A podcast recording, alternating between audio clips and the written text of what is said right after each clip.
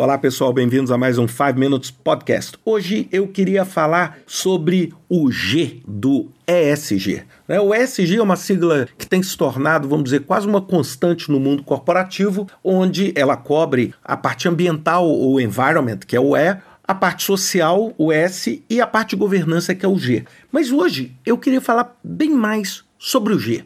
Vamos entender o que, que é governança dentro de um ambiente de projeto. Porque se a gente não entender o que é governança, fica muito difícil a gente entender como as decisões dentro do ambiente de projeto são tomadas. Então, governança basicamente é o seguinte: é o modelo, a estrutura que a organização utiliza para supervisionar os projetos.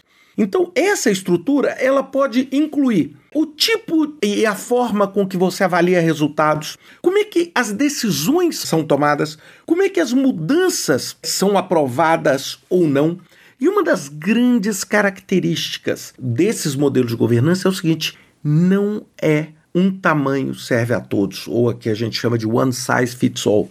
Bem, muitas vezes a governança ela é extremamente afetada pela complexidade do projeto, pelo volume de investimento nesse projeto, pela duração desse projeto. Então vamos entender uma característica básica da governança. Por exemplo, no Prince 2, eles chamam isso de Project Board. Seja, é um grupo que envolve o executivo, que envolve o gerente de projeto, que envolve representantes do cliente, representantes do fornecedor, e esse board tem a capacidade de decidir pelo projeto. No PMBOK é muito comum as pessoas chamarem de Change Control Board ou CCB. Bem, cada empresa opta pela estrutura e pela forma com que ela acha mais conveniente, mas o que, que é a característica de um Project Board que vai funcionar? Primeira característica ele precisa ser capaz e ter poder para decidir. Eu já vi inúmeras vezes você ter uma estrutura com gerente de projeto, patrocinador, representante e, na hora que a decisão precisa ser tomada, nenhum deles tem autoridade ou empowerment para tomar decisão. E aí eu pergunto, então, para que você criou um project board que não pode exercer as atividades de um board? Então, essa é a primeira coisa. Isso parece óbvio, mas eu vou te dizer que muitos, eu já vi muitos projetos com essa estrutura onde as pessoas falam assim: opa, isso aqui nós não podemos decidir. Bem, se você não pode decidir, a composição do seu board está errada. Se o seu CEO, o CEO da sua organização, é a única pessoa capaz de decidir, por exemplo, mudar o rumo do projeto, mudar um determinado fornecedor, alterar um determinado prazo, aceitar um determinado risco, responder um risco de uma forma diferente e exercer essa governança, então sabe o que, é que vai acontecer? Você vai ter que chamar o seu CEO e colocar ele no board de todos os seus projetos. E aí eu volto naquele conceito one size fits all. Se o seu projeto é pequeno, se o seu projeto está utilizando um modelo ágil, você pode ter um mecanismo de governança muito mais leve. Você pode ter um mecanismo de governança muito mais ágil. Agora, é claro, se você está, por exemplo, fazendo um projeto envolvendo multi-sites, envolvendo bilhões de dólares, uma complexidade gigante, uma presença regulatória maciça, por exemplo, se você está atuando no mercado regulado, como o mercado de energia, por exemplo, o mercado de petróleo, Bem, não tem jeito de você fazer uma governança colocando duas pessoas lá para fazer a governança. Por quê? Porque o processo é complexo.